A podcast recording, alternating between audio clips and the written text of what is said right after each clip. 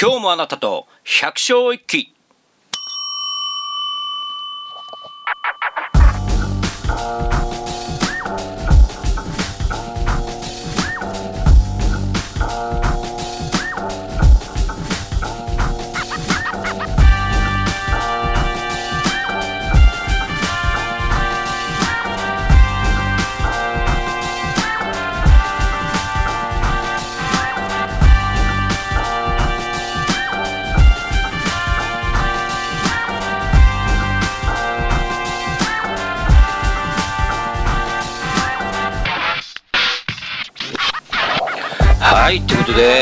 今月もやってまいりました、えー2017年3月、えー DJ はですね私弓木野でございます、えー千葉県成田市、えー北総大地にですねオーガニックファーム百姓農園という農園をやっております、えー農園主、えー DJ 弓木野でございます。ね、えー今月もやってまいりましたですよ。この時間ね。今日もあなたと百姓一揆、えー今日もって言ってますからね。エブリデイですからね。えー明日もやるんですよね。まあ私がというよりもね、どうぞこれを聞いてる皆さんがやってくださいという。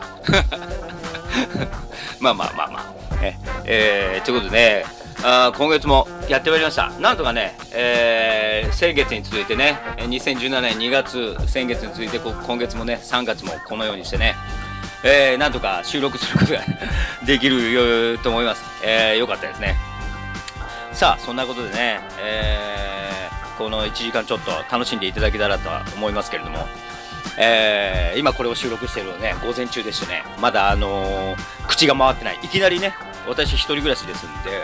いきなりこうちょっと起きてきてね、えーちょっとこう今日は何を話そうかなというふうにちょっとこう準備して昨日の夜からちょっと考えててそれでいきなり喋ってますからね。口がうまく回ってることかわかんないですけども。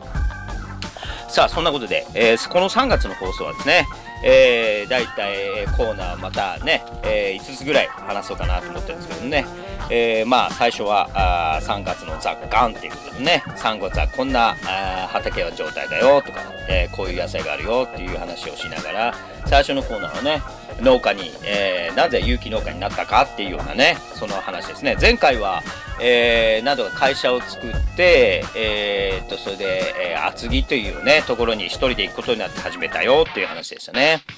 えーその厚木以降の話ですね。えーその次が、えーインタビュー、えー今月3月はね、えーちょっとインタビューをしてきました、えー僕の後輩でね、えー成田市内で、えー本当に美味しいちょっとそこそこ有名な天然昆布パンをやってらっしゃる、えーご夫婦さんがいましてその旦那さんにね天然昆布パンについてね聞いてきました。ね僕も好きなんですけどもね天然昆布パン。皆さんもね多分あのパン好きで買ってらっしゃる方いると思うんですけど天然昆布パンって何ですかってねなかなか素人にはわからないじゃないですか。僕もあんまりその詳しく分かってないのでそのあたりのことをね軽く聞いてきました。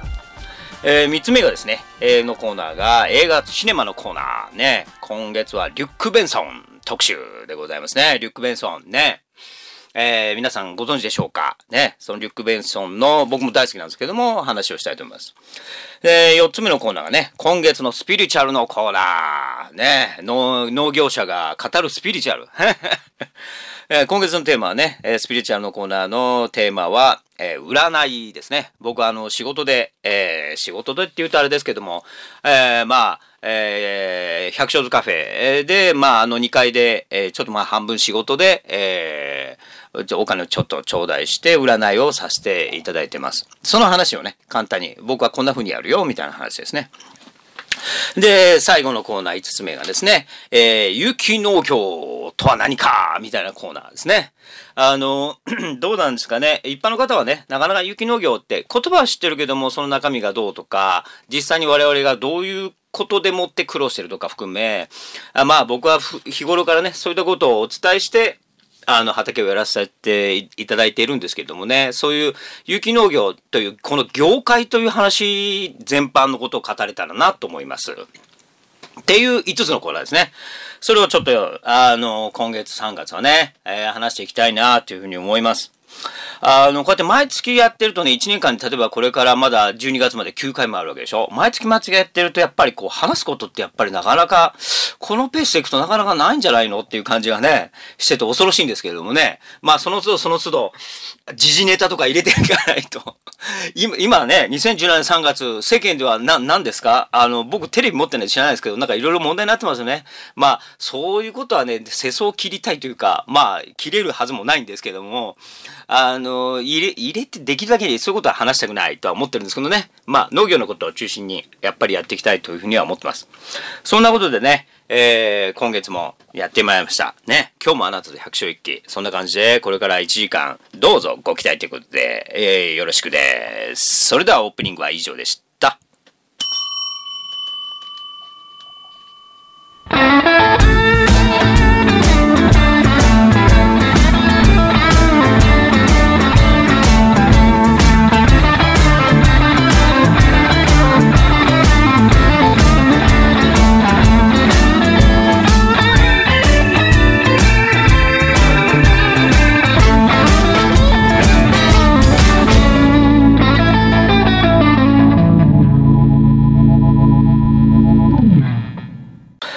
えー、3月の雑感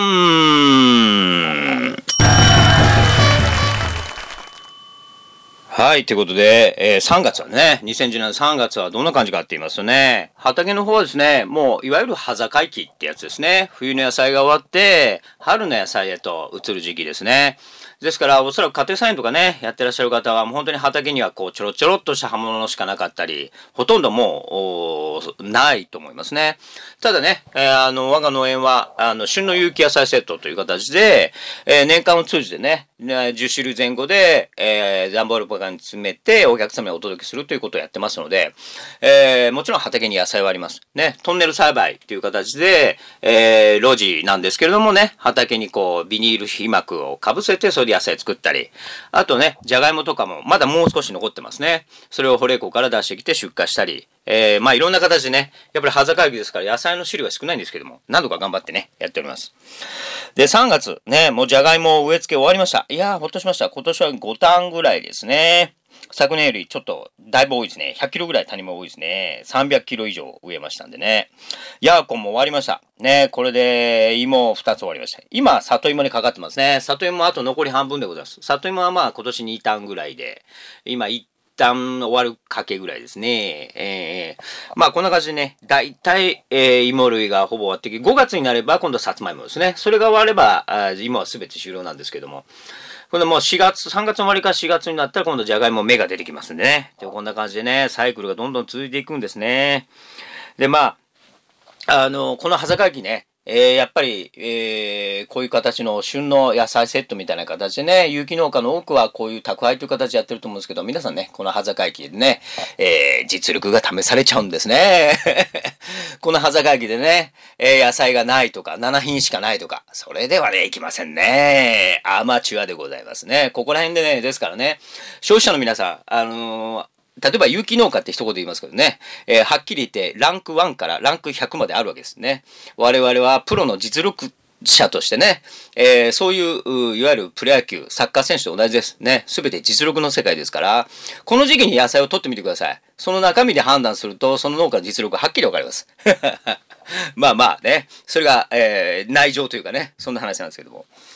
えー、3月ね、もう春めいてきましたね。これぐらいからただね、4月の頭、えー、1週目、2週目ぐらいまではね、ここの、えー、千葉北総大地の成田も、やっぱりまだ霜が降りる可能性があるんですね。そうすると、えー、ハウスの中で夏野菜の苗を作ってますね。これがやっぱり、えー、霜でやられることがあるので気を使います。あまあ3月はね、どんどんもうハウスの中でじゃが、えっ、ー、と、かぼちゃとかね、もちろんナストマトなどもピーマン、えー、巻いてますけどもね、大事に大事に育てて、えー、5月、4月の終わりぐらいから5月このゴールデンウィークをめがけてね、一斉に作付けるわけですけどもね、それをめがけて一生懸命まあ作ってますね。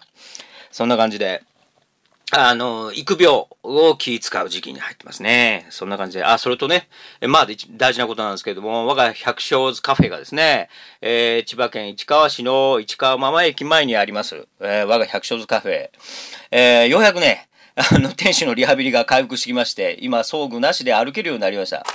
えー、4月の18日、ね、4月の18日火曜日からね、通常に再オープンという形をね、えー、なんとかかんとかこぎつけましたですね。なかなか苦しかったですね、この年末はね。どうなるんだろうか。ね、ちゃんと歩けるようになるだろうか、いろいろ心配しましたけども。ね、えー、たくさんのね、お客様から、声をかけていただいて、あの、本当にご心配とご迷惑と本当は励ましのお言葉をたくさん頂戴いたしました。ありがとうございます。本当にね。4月の18日から再オープンすることになりましたですよ。どうぞよろしくということでね、頑張っていきたいと思いますのでね、この農園ともども、どうぞよろしくということで、えー、そんな感じの3月の雑感でございました。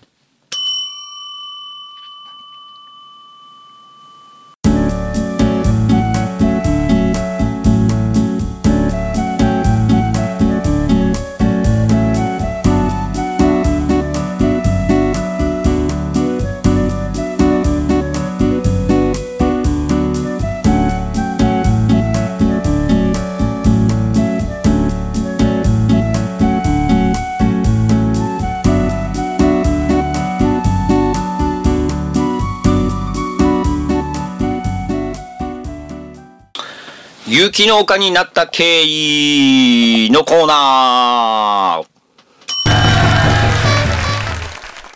はい、ということで、えー、最初のコーナーですね。えー、なぜ私が雪農家になったかってね。えー、前回はどこまで話しましたかね。えー、っと、えー、そうそう、えー、独立してね、えー、まあ会社を始めて、えー、それで、えー、まあまあ、うまくいかなくなって、それで一人で、えーえー、神奈川県厚木というところで始めましたよっていうところまでしたね。まあ、あの、そんな感じで、私は2003年の、まあいろんな経緯があって、2003年の4月に、えー、神奈川県の厚木市、厚木というところにね、たどり着いたんですね。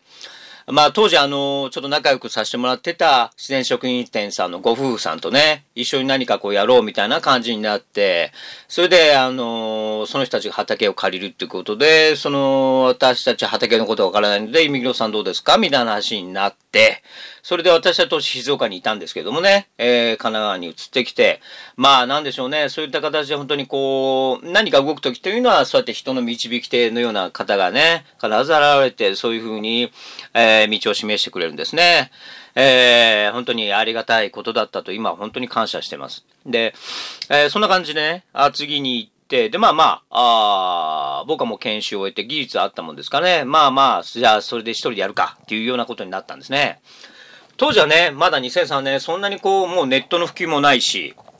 で、もう散々ね、あのー、先輩たちから言われてたんですよね。雪農業じゃ飯は食えないよと。えー、ですんでね、僕自身もね、正直言ってその最初の頃は本当にあの、こあの、いわゆる雪農家、プロとしての雪農家になるっていう形で始めたわけじゃないんですよ。なれると思ってなかったんですね。あの、研修すればわかりますけれども、その先輩たちのその過酷なね、どれだけのレベルでどういうことをやって初めて成立させてるかっていうことをもうつぶさに見てましたんで、俺には無理って そういうふうに本当に思ってました。なので、あの、何ですかね。あの、どちらかというとその当時はね、僕はそのコミュニティだとか、まあネイティブアメリカンとかをね、僕自身プライベートでやったこともあって、あの、田、ちょっとした田舎の方でコミュニティとか、えー、半分自給自足っぽいような暮らしはしたい。それでまあ、パーマカルチャーとかね、勉強して、まあ1年間講座に通いましたけれども、そういったことでその今より、今でいうその田舎暮らしっていうもののその走りみたいなもんですかね。あの、もう都市はね、僕は都市で生きていこうとは思ってませんでしたんで、田舎でなんとか暮らしていく。で、まあ、それで当然ね、畑、えー、研修しましたんでね、野菜の作り方はある程度分かっているということでね、その、まあ、いわゆる、あ当時はまあなかった反応反 X みたいなことをやっぱりイメージしてましたがね、今はもう全然違うところに立っちゃいましたけど、で、そんな感じで始めたんですよ。で、まあ最初は5単ぐらいですね。本当に畑2枚5単。もう今思えば本当に家庭菜園なんですけど、でもね、考えてみてください。やったことある人はわかると思うんですけど、いきなりね、あの、独立して5単。これ結構大変なんですよ。で、当然、あの、生活、生計というか生活は成り立ちませんので、えー、アルバイトですね。えー、大体もう午後から、午後2時、3時あたりから、その地元のね、あの、伊勢原市、隣の伊勢原市というところでね、えー、酒屋さんのアルバイトですね。酒屋さんって、あの、いわゆるお酒の配達ですよね。よく見かけますよね。2トン車の平ボディみたいなのに、あの、ビールだとか、あの、ビールの樽だとかね、瓶ビールだとかを乗っけて、えー、地元駅前のね、あの、スナックだとか、居酒屋さんとかにお酒を運ぶバイトですね。あの、個人でね、やってらっしゃったお酒屋さんだったんでね、家族でやってらっしゃって、あの、とてもいいところで本当にお世話になったんですけどもね、あの、そこで、あの、本当に配達をして、ちゃんと休憩もあって おやつも出てきて、あの、本当に温かい、あの、ご夫、ご夫婦二組がね、やってらっしゃる、あの、仲のいいご兄弟のね、えー、本当にお世話になりまして。そこでね、午後からアルバイトして、午前中畑っていう暮らしが始まったんですね。まあまあ、あの、今思えばね、一生懸命僕も、あのー、畑やりましたよ。で、最初の頃はね、トラクターも買わずに、手でマルチ引いてね、当然ね。で、あの、管理機、えちっちゃい管理機1個ぐらいですよね。本当にそんな感じで、あの、手巻きですよね。手で巻いたんですよね。今みたいにあの、クリーンシーダーっていうね、端切で巻いたりはしませんで。本当にそんな感じで、えー、やりました。そうするとやっぱりね、なかなかそれでも5単で回すの大変じゃないですか。だから最初僕もね、その販売するって、野菜ができたら販売するっていう形ではなかったですね。はい。まあそんな感じで。ただね、僕が一つは運が良かったなと思うのは、やっぱりネットの黎明期だったんですね。いわゆるインターネットの黎明期で、まだ当時は Amazon とかね、楽天とかがそんなにこう、どんどんこう、勢いを回してくるような時代でもなかったですから、まあ最初にその、ホームページを普通になんかちょっと立ち上げて、で、そのアルバイト先のね、あの、旦那さんが、あの、DJ ゆみきのくん、ね、ブログっていうのがあるよって言われたんですね。ブログって何ですかってね、僕まだ当時あの、キーボードを叩けなかったんですね。そんなにあの、ネットだとかそういうことは僕は不得意だったんで、で、それでブログという日記をね、えー、書いてそれを宣伝するという。まあ、あの、そこのお酒屋さんがね、そういった先進的なネットで販売するというようなことをおやりになってたところだったんで、で、まあまあ、ああそうですかって。で、僕もまあ、なんとなく日記のようなものを書き始めて、ただまあ僕は毎日書けたんですね。それがまあ、たまたま、何もね、戦略的なものを考えたわけでもなく、ただ単にブログで書いてると、今度はほら、検索に引っかかるようになるんですよね。それでね、結局、例えば当時、神奈川県内の有機農家って検索しても、多分ね、ほとんど僕しか引っかからなかったと思うんですね。それで、こう、注文が来るようになったんですね。たまたま本当に今思えば、あの、えー、当時パーマカルチャーのお友達に作ってもらった簡単なホームページだったんですけれども、そこで検索に引っかかって注文が来るようになったんですね。本当にびっくりしました。当時はね、本当にあの2003年、4年と5年、最終的にはそこで3、4年いたんですけども、すごく注文来ましたよ。今じゃ考えられないですね。ですから、最初は本当にね、僕の場合はその、えー、販売が先行だったんですね。で、どんどん来ました。あの、特にね、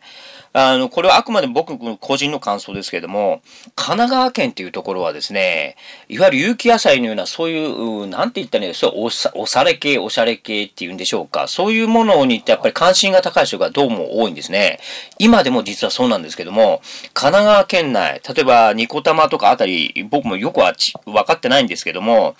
そういうあの一部の、ちょっと区は出しませんけども、そこからの注文は未だに多いです。はい。で、それって多分有機農家さんみんなそうなんじゃないかなと思うんですけど、まあもちろん都内がね、ほとんど、今でも都内がほとんどの、あの、販売先多いわけですけども、それ以外ですと実は神奈川県なんですね。で、その後埼玉。で、残念ながら千葉茨城ってあんまり注文来ない 特に千葉県なんかはね、千葉市内がほとんどでしてね そんなこと言っちゃいけないんですけど、まあ、そういったやっぱり関東がほとんどなんですけどね、やっぱりその地域差ってやっぱあるんですね。で、当時やっぱり神奈川県内、特に横浜あたりからの注文は本当に多くて、ほとんどがそういうお客様でしたね。それでまあ、どんどん注文が来るわけですから、頑張って作らなきゃいけないっていうような状況になってね。だから当時は本当にあの、10種類作れないですから、野菜、ホレイコもなければね。あの、トラクターもないから、本当にちっちゃい、あの、掘ったて小屋みたいなのを自分で建てて、そこの下で、あの、出荷するような感じでね。あそんな感じで本当にもう付け焼き場的な感じで始めたんですよ。ええー、で、まあ、当時はね、一生懸命ありまして、午後からはバイトやってっていう暮らしでね、それはそれでね、あのー、僕にとってはいい思い出というかね、えー、本当に最初の段階で、だから僕もよくわかるんですよ。えー、田舎に行って新規収納してね、そういった感じでアルバイトで頑張っている人の気持ちは僕は本当によくわかります。ね、あの頑張ってほしいなと思います。で、そこからまあ、たまたまね、僕の場合はプロになれたので、まあ、アルバイトは今はしてないんですけれども、だから、最初からね、あの、専業で食うってやっぱり大変ですからね。あの、僕の場合は、アルバイトをして、なんとかそれでこうやって、で、まあ、いつかはね、このアルバイトで食わなくてもいいっていうふうになって、まあ、こうなってるんですけどもね。えー、新規収納してね、アルバイトをしている方がもしこれ聞いてたら頑張ってください。ね。えー、時代はさらに厳しいですよ。ね、ですから当時はね、本当にあの、いわゆる有機農家でしたネット販売って本当になかったですからね、割と、あの、本当にさっきも言ったように注目来てね、まあそれでなんとか助かったっていうのはありました。まあそんなことでね、えー、っと、そんな感じでトラクターを買ったのが、だから2年目、3年目ぐらいですよね。で、まあ、あの、嬉しかったですね。ヤフーオークションで。ドキドキしますよね。最初に ネットオークションでトラクターを買う。えー、17万でしたね。17万で、えー、落札して、静岡県まで、えー、2トンをチャーターして、えー、レンタルして、それで取り行きました。ね。まあ、当時、あの、まだ神奈川でしたから、そんなに静岡、いちご農家さんだったと思うな、えー、取りに行って、えー、今思えば10、17万で確か16馬力 ?17 馬力ぐらいの、えー、久保田だったんですけどもね。まあまあ、あの、成田に引っ越してきて2年ぐらいで壊れちゃいましたけど、まあ、あの、愛着がありましたね。えー、ずっとそれ1台でやってましたから。そんな感じでね、えー、始めたんですね、厚木ね。で、えー、1年目、2年目、3年目と、どんどんお客さん増えてきましたね。あのー、当時ね、本当にあの、なんて言った技術もね、未熟で、今言ったようにトラクター1台しかなくって、えー、端機もなく手で巻いて、ね。もちろんあの、太陽熱マルチなんていう技術もないし、今ね、僕がやってることの本当にあの、ままごとに近いわけですけども、それでもね、あの、買っていただきました。ありがとうございます。それで、なんとね、今でもその当時のお客様いらっしゃいます。ね。本当にね、もう、から15年、20年近く買っていただいてるってことなんですね。もう、なんでしょう。本当にあのもうそういう、そういう方たちのために畑をやってるんですね。まあいつも言うことですけど、僕は不特定多数の消費者のために野菜を作っておりません。ね。買っていただける、ね、待っていただけるその定期のお客様のために命を懸けております。ね。何度も言いますが。ね。そういうふうな思いで本当にやってる。だからこそ頑張れるんですよね。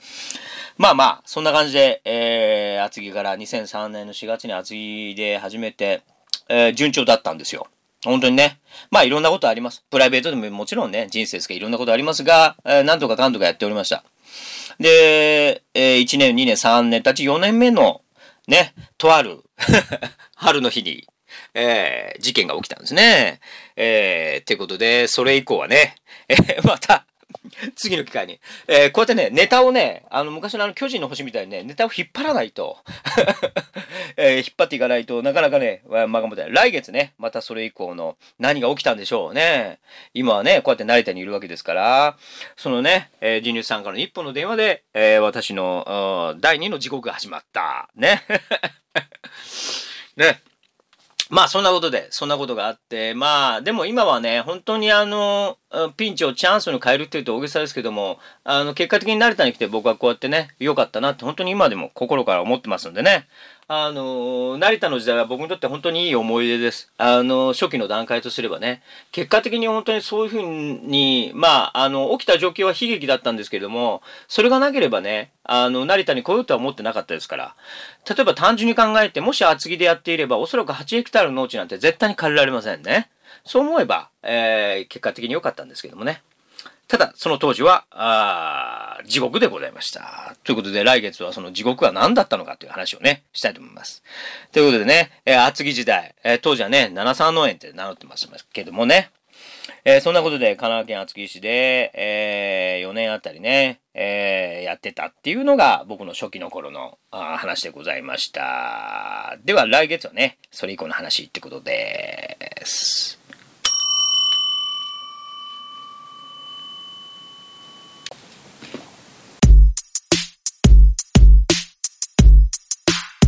よよ、俺は岐阜県生まれの田舎育ち。ダサい奴らは大体友達。目指すぜ、マザファカ雪農業安心な野菜作り。化学肥料には弱ねえ除草剤なんてまっぴらごめん。よ、よ、よ、よ、よ、よ、よ、よ。インタビューのコーナーはい、ということで、えー、今月からね、インタビューを、えー、やっていこうかなと、ね、たまにやっていこうかなと思ってまして、第記念すべき第1回をね、えー、パン屋さんですね、天然コブパンのご主人のパン屋さんに話を聞いてきました。ね、あの、天然コブパン、僕もね、あの、ちょっと一回聞いてみたいなと。いうこともありましてね、いくつか質問あのさせていただきました。えー、どうぞ聞いてやってください。で、やっぱりパン屋さんもなかなかね、大変なんですね。まあ、そんなことで、えー、えー、ブーランジェリー、タネさんというね、そこの旦那さんのインタビューを、どうぞお聞きください。はい、こんにちは。ということで、えー、次のコーナーはですね、えー、この企画始まって以来のインタビューのコーナーでしてですね、今日はですね後輩に当たるんですけれどもねパン屋さんね皆さん天然酵母パン興味あるかと思うんですけれどもパン屋さんの人にインタビューしようと思いまして、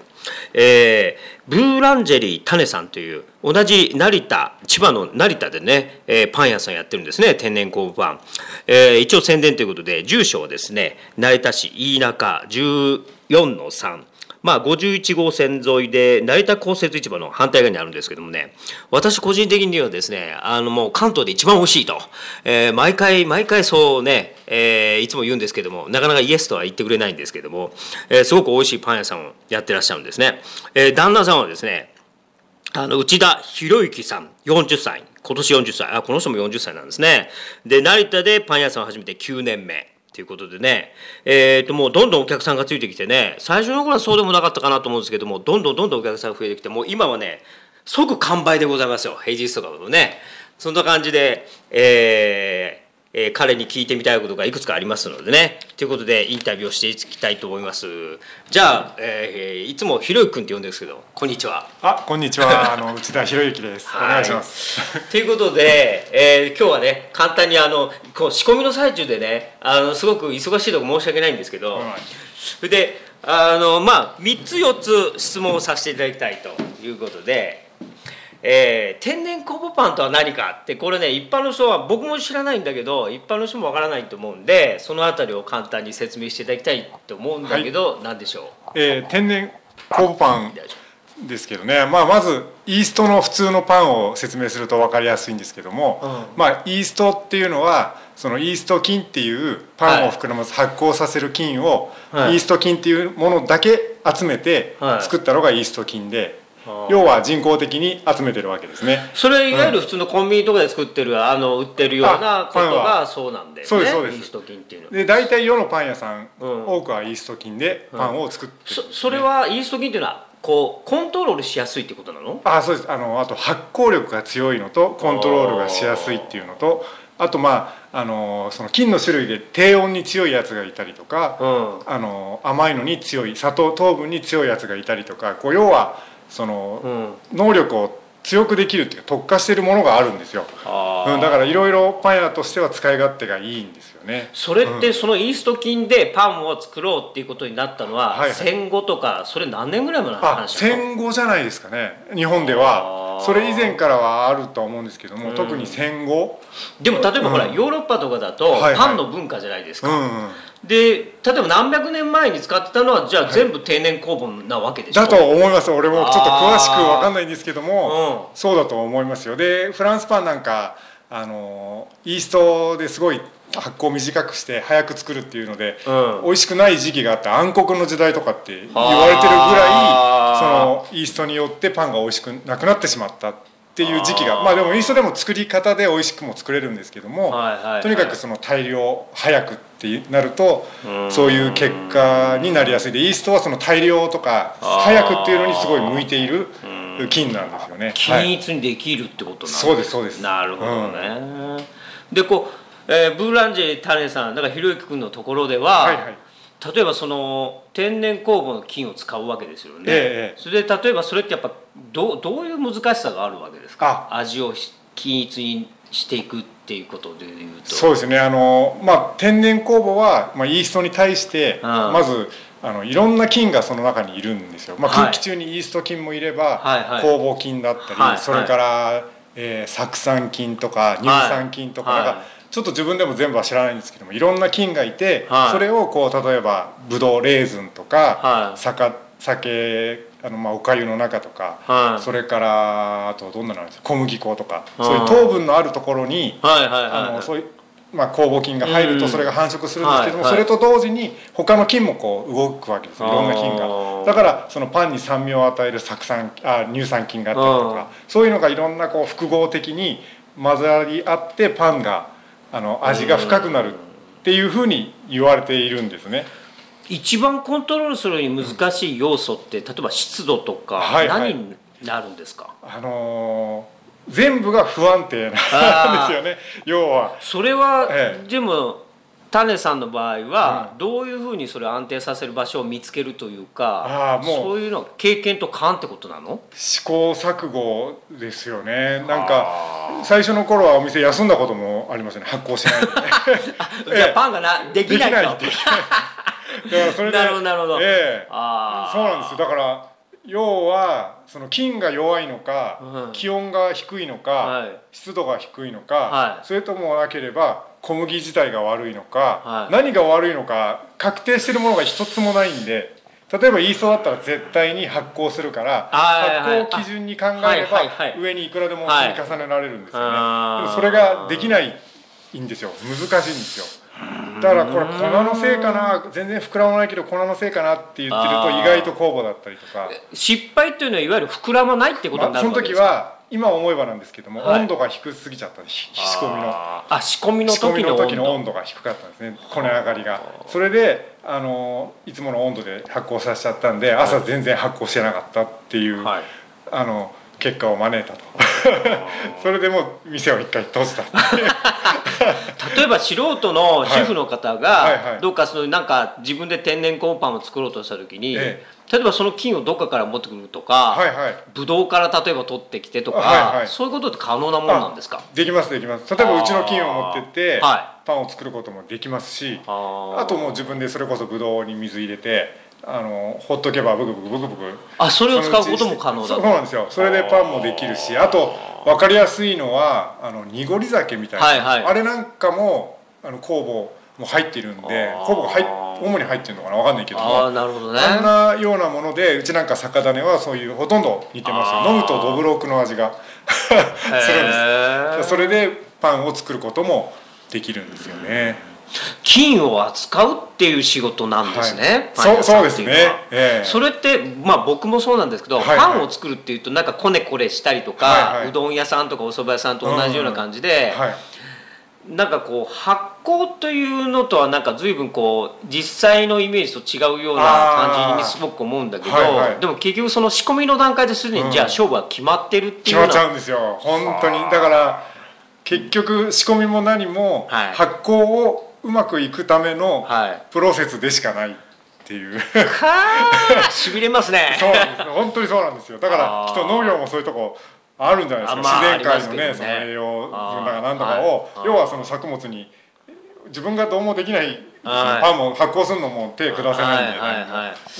なるほどね、うん。なるほどね。そういう自然のその発酵とかっていうものにある程度こう道筋はつけてあげるけれども、はいはい。本当のブラックボックスというかあれははい。手をつけられない。わけ、もう手つけない。ああ奥が深いね、ええ。だからもう仕方ないですよね。だからどういうふうに発酵しやすい環境ではい。このパンにはこの発酵が向いているっていうのを、あうん、まだわかる全然わかんないですけどね。ーあーやっぱ奥が深いわけ奥が深いですよあねー結論は出ない、うん、うん。だからそのこねるのもどれぐらい膨らますから、はい。膨らますための発酵をさせなきゃいけないからこれぐらいこねるとか。要はそういうことなんですよね結局ね。うんこれはねちょっと今僕も聞いてみて初めてねちゃんと彼とこうやって向かってこうちゃんとした質問してみてやっぱこれ奥が深いのでまたうちの店も百姓津カフェでパンを作られてもちろん彼の意見を聞いて作らせてもらってるんですけどもまたねこれシリーズ化していって何回かまた、えー お邪魔して、えー聞いてみたいと思うんですけど2つ目の質問がですね、はい。パン屋さんをやっていて、えー何が一番大変ですか？そのメリットやデメリットなどって聞かれたら何でしょう？そうですね。もうねあの 作るのは基本的にははい。やっぱり好きなんでは楽しいんですけども、はまあとにかく なんかこんな全然程度の低い話で申し訳ないんですがはい。まあ労働時間が長いんですよね。まあそれパン屋さんで朝が早いって言いますもんね。ええ朝早くて、はあ早く帰れるわけじゃなくうん遅いと。まあ要はあの発酵ですからね、あの基準時間軸が全部パンの方に合わせなきゃいけないっていうのがあって。その時間自体はだって短縮できないできないんですよ。そうなんです。だから量が増えればもちろん時間もかかるんですけどそれ以上にもうパン要はこねてから出来上がりまでがこのパンの時間なんですよね。それに人間が合わせる,、合わせるしかないっていう。だからまあねそのメリットとしてはやっぱりそのパンが中心なんで、はい、まあ、パパンはとにかくあのいい発酵してると思うんです。時間かけてゆっくりしているんで、だからあの味はやっぱり良くなる。そのパンを中心にすることによって。要はイーストは人間中心にやるための菌なんで、人間中心にしていくもんだからまあ時間は短縮できるけども、やっぱりパンの味が落ちやすい。大体何時に入って何時に帰るんですか、ああ3時。昼の3時。いや4時に来てですね、大体夕方の4時に来て。朝の4時あごめんなさい。朝の4時ですねはいはいはい。で帰りが8時から9時ぐらい。その間ずっといるわけですもんねほぼ休みなしですね。ほぼ休みなしです。ご飯食べて歌ったね一瞬10分程度座るぐらいですよ短い時は。結構、まあ、どこのパン屋さんもあの多分そうだと思います。パン屋さんの多くはなんかうんそれは長時間労働とかブラックとかっていうレベルではないですね。ね。美容師さんとかねきっとああいう人たちも同じような感じだと思うんですけども、うん、皆さん聞きましたか？長時間労働。はあ。たやっぱ腰がやられますか？あのすごくあのケアしてます。冗談抜きで。あの自分立てなくなるんやっぱこのパン屋さん業界でみんな腰ダメになっちゃうんですか？あそれはちょっと他の人は分かんないですけども、はい、自分は腰をちょっと弱くて、はい、あの3日間とか寝込むことがあったんですよ かつて。それで今はだからすごいケアちゃんと柔軟したりとかあの運動するようにしてもうたまんないようにしてますね。体が資本、で例えばそれでこう考えるっていうか何かこうメニューを考えたりだとか、そのさっき言った金のことを勉強したりとかそういう知的というか、そういう頭を使う部分の苦労っていうのはどうなんですか？やっぱりですね、あのー、まずまあ新メニューっていうのは、はい、大変です。まずは。で、まあ、それはどこに関してもそうなんですよね。であとあの天然酵母っていうのであれば、はいはい、あのー、まあとにかくなんていうんですかねあのー不安定なんで、うん、それをどう安定するかっていういろんなそうそうなんです、うん、で、ね、乱れた時にこういろんな候補をこうパン作りに織り込んでいかなきゃいけないんでそういうの面ではねあの頭使いますよね。これかなこれかなっていういくつもの候補を膨らまなければ膨ら,、ま、膨らむためのいろんな行動を全部いっぺんにやるんです。要は一個ずつやってたんじゃパン営業できないんですよ。普通だったら一個一個こう潰していけばいいんだけど、はいはいはいでそういうのをいろんな候補を考えて当ててみて今度それ全部やったら面倒くさいんでちょっとずつ引いていくとか。なんかそんなんですよね。そんなのはやっぱり面倒くさいですよね天然酵母まあイーストもそうなんでしょうけどね。まああの僕なんかこう旗で見てていつも大体平日とかあのたまに時間ある時にこう来てみたりするんですけどもう平大体夕方4時とか5時にもうパンなくなってることあるじゃないですか。はいはいだからすごい儲かってるんだろうっていつも思ってるんだけど でもそう実際はねなかなかそんなもう悲しい話。だからそういうふうな意味合いがするとあのあんまり流行ってないなってあからさまに分かるパン屋さんってやっぱりどんどんなくなっていきますよね街中で。そうでしょうね。やっぱり基本的にやっぱりパン屋さんって経営が難しいわけですよね、うん、やっぱりですねあのパン屋さん潰れるところも多いんですよね正直。で一つは体が持たない 売れる売れないの前に、うん、だから結構、ね、高齢の方やってどんどんなくなっていくっていう。であと職人が育たないっていうのも大きくて、はい、うちなんか自分一人でもやってるし、はい、でまあ大きいパン屋さんなんか見るとやっぱりたくさん雇ってるんですけど入れ替わりが激しいんですよ。だから職人がねやっぱりこの大変な作業の中で、はい、で給料も安いじゃないですか。1個100円のものを100個作ったって1万にしかならないし、って考えると毎月いくらって払っていくのがね大変。だからこう要は上級な人を雇えないっていう。こいつはめちゃめちゃいい職人だからっつって、その人を30万40万で雇ったら、多分パン屋さんすぐ潰れちゃうから。なるほどね、うん、だからそういう面ではうん、なかなか業界全体としてねこう、良くなるっていうのは難しいけど、やっぱりこう先進的なパンを作っている、あの師匠クラスの人っていっぱい今やっぱりいるんでパンも流行りだから、そうですね、うん、そういうところにはものすごいいっぱい集まってますよね。なるほどね、人がね。人が。で今その話が出ましたけど例えばこのパン屋業界っていう例えば天然酵母パンってね、今一般の人でももう知ってる言葉だと思うんだけど、こういう天然酵母パンっていうものが、こう発展していく要素っていうのはこれからまだ未来は明るいもんなんですか？どうでしょう。まあね自分なんかいつも毎日の作業で手一杯でなかなか全体のことを見られないではいるんですけども、まあ現段階ではパンはねすごく流行っていて、今パン屋出せば結構売れたりもするんですよね、コンセプトが良ければ。日本人はだって米の消費量はどんどん減ってるけど、パンは増えていっているわけじゃないですか、うん、そういう意味では明るいんだけど、でも一方ではコンビニでパンはあんだけ売っていてねああいうふうにいくらでも大量生産するパンと常に競合状態にあるっていうのは、よっぽどだから美味しければ生き残るけど、うん、ねちょっとでもなんかパサパサだったり一、ね、回買いに行って美味しくなかったらもう二度と行かないじゃないですか、はいはい、っていうのがパン屋さんじゃない、うん、ねだからまあ一つはそういうコンビニ的な、はい、ああいうイーストで膨らましてまあ普通に具が乗ってて美味しいパンもありますよね、はい、ああいうのもコンビニで普通に今美味しいじゃないですか、まあね、昔のコンビニのパンなんかまず食えなかったけど、今普通に美味しいですよ。ね。自分も買っちゃうぐらいなんで、はい、なんででそれはそれで多分すごいパン屋さんにとっては脅威でもあるんですけどもまあ普通のうちらみたいなパン屋さんができるのはまあ要はこだわってその天然酵母であるとかあとパンって主食でもあるからコンビニで主食のパンっていうのはあんまりないじゃないですか。どっちかっていうと菓子パン調理パン。そうですね。だからカンパーニュみたいなのとかドイツパンみたいなのとかそういうのを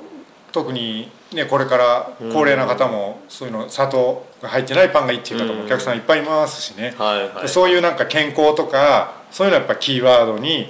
来やすいんじゃないですかね。で本当先進的なパン屋さんもすごいこうなんていうんですかあのいろんなナナッツっていうかあの種雑穀を入れたパンとか、うん、それこそまあ天然酵母ももちろんですけども、はいはい、そういう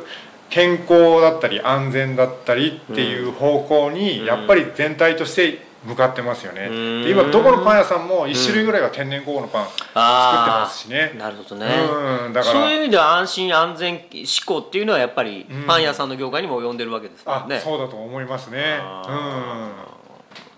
で最後にあの消費者の方に言いたいことって何ですか、はいはい、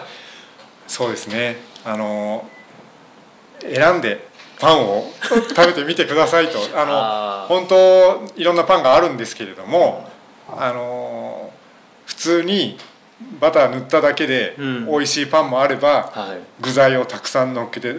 食べて美味しいパンもあるんですけども、はいはい、こう本当にシンプルに食べて美味しいパンっていうのをちょっとこういろいろ味わってもらいたいなと。でぜひうちに来ていただければ そういうパンも提供しますのでたくさんありますので。わかりました。感じです、今日は本当仕込みの途中でありがとうございました、はい、内田、えー、ひろゆきさん、はい、でございました。ブーラジェ丹根の、えー、パン屋さんの旦那さんでございました。今日どうもありがとうございます。ありがとうございますはい。ということで、いかがでしたでしょうかね？パン屋さんのインタビュー。まあ、あの、僕もね、人にインタビューするなんて、そんなんね やったことないんでね、ちゃんと聞けてるかどうか。でもやっぱりそうやって、こう聞いてみると、やっぱり知らないことが多いですよね。その、なんかね、全然違う、ちょっと別の業界の話はね、やっぱり、えー、わからないのでね、もうちょっと突っ込んで、ちゃんと勉強してからやっぱり聞かなきゃいけないなって、やっぱり痛感しましたけれども、ああ、でもパン屋さんって大変なんですね。えー、我が農業もね、えー、長時間労働ではあるんですけども、えー、本当に体力勝負、体力勝負ってね、いつもパン買いに行くためにね、顔出すために、やっぱりそういうふうに、彼はね、すごく本当にがっつりしててね、まあ男前なんですけどもね、あの、やっぱり腰は常にケアをしてます。やっぱり腰がダメになって店閉めちゃうパン屋さんやっぱ多いみたいでね。え、長くやってほしいなって、まだね、僕より10歳以上若いんでね、全然大丈夫だっていうふうに思うんですけど、いや、もう本人はかなり来てますみたいなことをね、えー、言ってましたけれども、長くやってほしいなと思うんですね。でもやっぱりあのー、チェーン展開だとかね、パン屋さん業界、ね、脱サラして最初にやりたい仕事って、パン屋さんってやっぱ多いんですよね。でもほとんどやっぱり潰れていっちゃう。ね、やっぱり味が良くなきゃダメだし、えー、うまいだけでもね、たくさんの種類が揃えなきゃいけなかったり、スイーツを出さなきゃいけなかったり、大変ですよね。まあまあ、そんな感じでこう、うん、その、やっぱりね、えっ、ー、と、経営として成り立たせるって、ね、簡単ではないんだな、っていうふうに本当にね、えー、僕もちょっと考えさせられました。ね。こんな感じでね、まあいろんな僕が興味を持つ業界の人にね、これから聞いていこうというふうに思ってますのでね、このインタビューのコーナーも、えー、どうぞ楽しみにしていてください。それでは。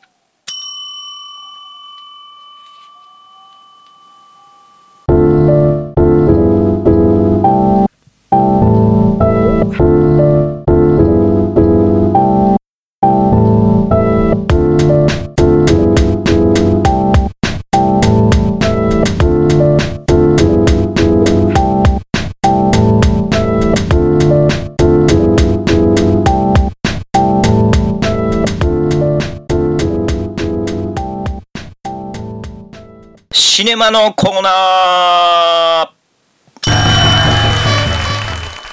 はい、ということでね、今月のシネマのコーナーは、えー、リュック・ベンソン特集ですね。はい。えー、リュック・ベンソン、ね、ご存知、まあまあ、映画好きな人は多分ね、えー、もう一流どころになっちゃいましたんでね、リュック・ベンソン。あのー、好きな方は多いかと思うんですけど、まあまあ一番なんでしょうね、日本で有名なのはやっぱレオンなんですかね。えー、ハリウッドにね、行ってからはもう、まあね、一流になっちゃいましたけども、えー、今日話したいのはね、まあリュック・ベンソン、レオン以降はもうね、ハリウッドとしても一流になっちゃいましたけども、その以前のですね、あまだヨーロッパでね、えー、活躍してた頃のリュック・ベンソンが好きなんですよ、実を言うとね。で、その頃の映画を見てほしいなっていうふうにやっぱ思うんですね。で、まあ、リュック・ベンソンってこう、例えば検索するとね、えー、いろいろ出てきて、まあ、1位やっぱりレオン好きな人多いんですよね。まあ、レオンはね、確かによくできた映画でね、あの、いわゆるハリウッド的な要素と、いわゆるヨーロッパ的なね、あの、テイストをうまくね、ミックスした形で、まあ、ジャン・レノのね、あの、本当に代表作の一つになっちゃいましたけども、あの、レオンが1位ですよね。僕はまあまあ、よくできた映画かなと思うんですけど、まあまあ、あのなんでしょうかね。まあまあ、まあまあって感じですね。えー、ただやっぱり僕の中で、ね、やっぱり好きなのは、まあグランブルーが学生の時に見てね、やっぱりこれは衝撃を受けましたですね。本当に、まあ好きな映画ベスト5に入れたい一つですよね。本当にこれは素晴らしい。特にグランブルーのあの、完全版、当時はね、日本でもかなりヒットして、おそらく見た方も多いと思うんですけども、えー、編集がまあいくつかされてね、えー、大ヒットしたんで編集されて、一番あの、長い、え、完全版3時間半ぐらいあるんですかね。えー、あれをね、見たんですね。やっぱり本当に素晴らしかったですね。えー、まあ、グランブルーが、やっぱり一番、あの、リュック・ベンソンとしての色は出てるように思いますね。初期としてのおそらく完成、一番いい形ですね。まあ、リュック・ベンソンっていう人は本当にあの、本人もね、インタビュー僕、詳細に読んだことがあるんですけどもね、実はね、映画制作っていうことは、あの、ステップの一つだっていうふうに当時から言ってたんですね。で、別に俺はやりたいことがあるんだっていうふうに言って、僕は衝撃を受けて、この人ってことは、この人見てれば将来映画監督、映画やめてなんか他のことやるんだろうなと思って見てるんですけど、今も、今何やってるか知らないですけど、でもやっぱりすごく才能に溢れてるんですよね。えー、で、まあ、あの、ハリウッドにね、そういうヨーロパンテ、ヨーロピアンテイストを持ち込んだ、あ監督ですよね。で、やっぱりうまくやってると思います。えー、グランブルーのジャンレノ良かったですよね。エンゾ。痺れますよね。最後ね、あの、見た方わかると思うんですけど、エンゾがね、あのー、いわゆる海に潜る、ね、あのー、ジャック・マイオールっていう人の電気の映画なんですけど、要するに海の素潜りですよね。あの、いかに、えー、単純に何メートルまで深く潜れるのかっていうことを、まあ、あの競ってるよ、まあ映画なんですけれども、あの、最後ね、エンゾ、ジャン・レノン演じるエンゾが、あの、まあ、当然その潜水病になっていくわけですよね。肺もやられて、あの、深い海ですからね。で、最後その、海に俺を沈めてくれと。で、海はあまりにも美しすぎるって言って、そのまま海に沈んでいって、最後のね、ところで主人公の、あ彼も恋人を振り切って、えー、イルカと共に深海にあの手を離して最後そこで、えー、ラストになるんですけどもね。あのー、なんて言ったら非常にこう、えー、ハッピーエンドでないところが僕は大好きですね。映画はハッピーエンドであってはいけない。えー、まあ、それがあくまでもそれは僕の個人的にあれですけどね。あの、ハリウッド映画はね、どうしてもハッピーエンドで言っちゃいますけども、あの、リュック・ベンソンのね、グランブルーはハッピーエンドじゃないとこがいいですね。最後そのようにしてね、えー、ある意味アートのような感じで終わってきますんで。で、あとね、僕が好きなやっぱニキータ。ね、ニキータもよくできてる映画だと思います。あの、フランステイストが溢れてきて、役者さんもね、えー、演技は抑えめでね、痺れます。で、大体脱出方法はね、えー、レオンにあったように、大体ああいう、なんていうか、排気口みたいなところから逃げるっていう、まあそういうパターンですけどね、リュック・ベンソンは。それとね、やっぱりこの、リュック・ベンソンでやっぱ見てほしいと思うのは、この、初期の2作なんですね。サブウェイ、そして最後の戦い。えこの2作はね、サブウェイが実質的なあの、長編映画としてのデビューらしいんですけども、あの、最後の戦いっていうこの白黒でね、実はこれ、えー、音がないんですね。あの、映像だけです。白黒の。で、もちろん、あの、予算もないし、でもね、えー、核戦争後の、こう、なんつったらいいんですかね、ちょっとこう、砂漠のようなところで撮影してるんですけども、あの、非常によくできた映画です。僕はこのサブウェイとサブの戦い、サブウェイを見た時におっと思って、さ次のその最後の戦いを見て、あ、この監督が素晴らしいと思ったんですね。で、その頃から注目していて、で、グランブルでドンと行っちゃったんで、あの、あれだったんですけども、サブウェイと最後の戦い、これぜひ見てほしいですね。サブウェイの、あの、オープニング、あの頭をね、タキシードを着て、頭を逆立てた金髪の男がですね、こう、カッカッカッカ笑いながらね、あのなんていうんですか、スポーツカーを運転して、カセットをね、あのなんでしょう、カセットをガチャガチャしながら入れて、大音量を流しながら、えー、逃げるっていうシーンから始まるんですね。やっぱもうその辺からなんかこう、ちょっとこう、ぐっとこう、観客の心をつかむのがうまいですよね、リュック・ベンソーは。で、サブウェイの最後のところで、えー、ジャン・レノがね、ドラムを叩くんですね。これもなかなかいいシーンです。えー、あのー、サブウェイ最後の戦い、これぜひ見てほしいな、っていうふうに思います。あの、どうしたってね、映画というのはやっぱりハリウッドを無視してできないですよね。あの昨今は、あのインドをやっぱり意識してるなって感じますよね。あの無と踊るマハラジャーぐらいから、ね、あの、インド映画ってこう、だんだんこう世に出てきたわけですけどもね、インドってほら、もう、すごい国、そのインド国内でも、凄まじいだけのその映画としてもね、あのー、産業を誇ってるわけですけどもそれがだんだんこう、ちょっとやっぱりこう、ハリウッドに出てきたりして、えー、おそらくハリウッドもそのインドを意識して作ってる部分もあります。役者もだからインド系の、あの、俳優さんがもう出てきてますよね。あの、そんな感じで、多分これが中国。ただ、まあどうなんですかね。あのー、Google の問題とかいろいろあって、中国もどうだかわかんないですけども。でも日本はね、やっぱり、あのー、映画、やっぱり予算の書き方とか、やっぱりおそらくね、映画を最初に作る制作の段階でやっぱり、こう、興行が、なんかちょっと難しいんでしょうね。昔は5社協定とかあって、あの、役者さんが他の会社のものに出られなかったりとかね。まあ、ハリットはね、もう役者が一度出て、そのステージがあると組合があって、それがやっぱりすごく強いんですよね。だから何時以降は撮影ができないとか、まあ、システムとしてはきっちりしてるんですけどね。あの、日本はまだまだね、その辺が難しくて、あの、ね、あの北野武監督がね、いろいろそういった話をしててね、まあ、北野武監督、今、あの、えー、ゴースト・イン・ザ・シェルですね、広角機動隊、あの、ちょうど今時期的にね、公開されるんですかね？やっぱり予算の書き方とか見ると予告編見ただけですけど全然違うんですよね。まあ日本映画ではやっぱりその辺はどうしたってね、弱点になります。で、リュック・ベンソンが撮ったあの、フィフス・エレメント、あれが多分1、なん、100億円ぐらい単位でかけてる大きな映画でしたけど、やっぱりこう、まあ、あんまり面白くなかったですね。結論から言っちゃうと。ねえ、あのー、どうなんですかねっていう感じで、えー、リュック・ベンソンもうちょっとこう、小予算で、今はもう制作だとか、そっちの方に回っちゃってるんであれですけども、あとやっぱり何作かね、北野武監督と同じように、えー、自分が思うようにメガンを取っても欲しいなというふうに思うんですけども、えー、レオンの時のゲリー・オールドマン。ね。え、最高ですよね。リュック・ベンソンの、あのフィフスエレメントにも悪役として出てますけど、ゲリー・オールドマン、やっぱレオンの時のあの、ああの悪役のイメージで、あれから一流になりましたよね、ゲリー・オールドマン。いいですよね。たまにいい役もやりますけど、やっぱりこの人はやっぱり、いわゆる狂気の役者。ね。切れた演技。ね、最高ですよね。あの、あれらしいですよ。あの、面接の時になんかレストランかなんかで、ゲリー・オールドマンが、あの、その悪役刑事を振られて、実は考えてるアイデアがあるんだってって、こう、ドラッグを噛んで、あの、首をひねるっていうのはどうだい？って言って、え、それってどういうことなの？っつって、そのレストランで、あの演技をやったそうなんですって。あの、監督の目の前でね。それで、あの、監督がちょっと引いてしまって、だってあの、レストランでいきなりあれをこう、ね、こうガキって感じで首をグキグキッとこうね覚えて見た人覚えてると思うんだけど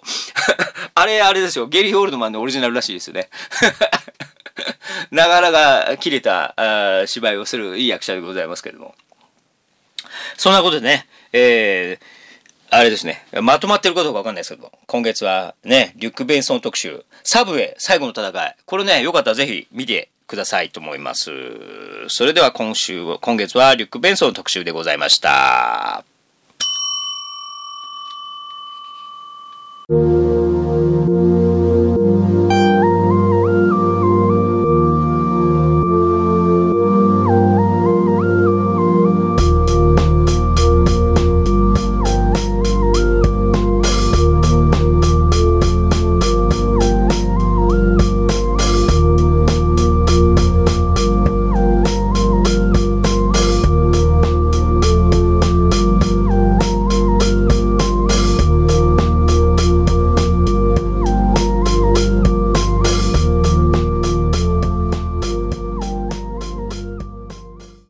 のスピリチュアル占いはい、ということで、えー、今月のスピリチュアルはね、えー、占いのお話をしたいと思います。まあ僕はね、こう、占いって、占いっていうかまあまあ、えー、百姓図カフェのね、2階で、えー、まあ、たまに予約を取って、お店に行くのはね、月に1回ぐらいなんですけど、その時にね、予約を取って、えー、2時間3000円っていうね、値段でもって占いの仕事をさせていただいております。あの、まあ、僕の場合はね、いわゆるその世間的に言う何が当たるとか、当たるも発見みたいなね、あの、帽子かぶって、あの、なんかわかんないけど、箸みたいなのをうりうり、こう、もうかき回してやるとか、えー、カードを引くとか、もちろんカードもたまに使いますけども、そういった形で当たるとか当たらないっていうようなものではあないです。どちらかというとカウンセリングのようなものに近いですね。で、えー、なんつったらいいんですかね。あの、使う道具はまあ、ルーンっていう石も使いますし、まあ、ネイティブアメリカのカードを使いますけども、あくまでもそれは、えー、一つの形として使うだけですね。基本的にはですね、あの、僕のやり方はっていうことですけども、あの、大体最初の15分か20分間ぐらいこうお話をさせていただいて、あの、例えばその人が何かを悩んでいたりだとか、こういう問題を抱えていたりだとかっていうことを聞きながら、あの、最初に僕がやることはそれをこう、まあ、まあ、さらの状態でね、その話を聞いていきます。で、いわゆる僕の言葉で言うと橋を架けるっていうふうに僕は表現してるんですけども、その人と自分とのその、なんていうんですかね、えー、心と心というか、あハートのところをね、対等に橋を架けるんですね。で、あの、なんつったらいいんでしょう。やっぱり人と人って本当につながるっていうのは、何の障害もなくね、あの、まあ、こう対等にって言うとあれですけども橋をちゃんとこうまっすぐにかけるっていうことはね実は簡単ではないですよね。例えば世の中に出ればねお仕事をしてる人はあくまでもその仕事上の付き合いだとかそういうものがやっぱりあるんであってそれをね初めて会った人とまっさらの状態で僕みたいな50のおっさんですけども初対面で2人きりの部屋でそれで本当にこう信頼関係に基づいてそれを本当に短時間の間にあのまっさらの状態状態でそういう信頼関係を作ってこう橋をつなぐっていうのは、そこは本当に簡単ではないって分かりますよね。あの、僕も例えばね、えー、っと、歯医者さん行ったりしますけども、やっぱり歯医者さん、やっぱいろんなとこ行きますけど、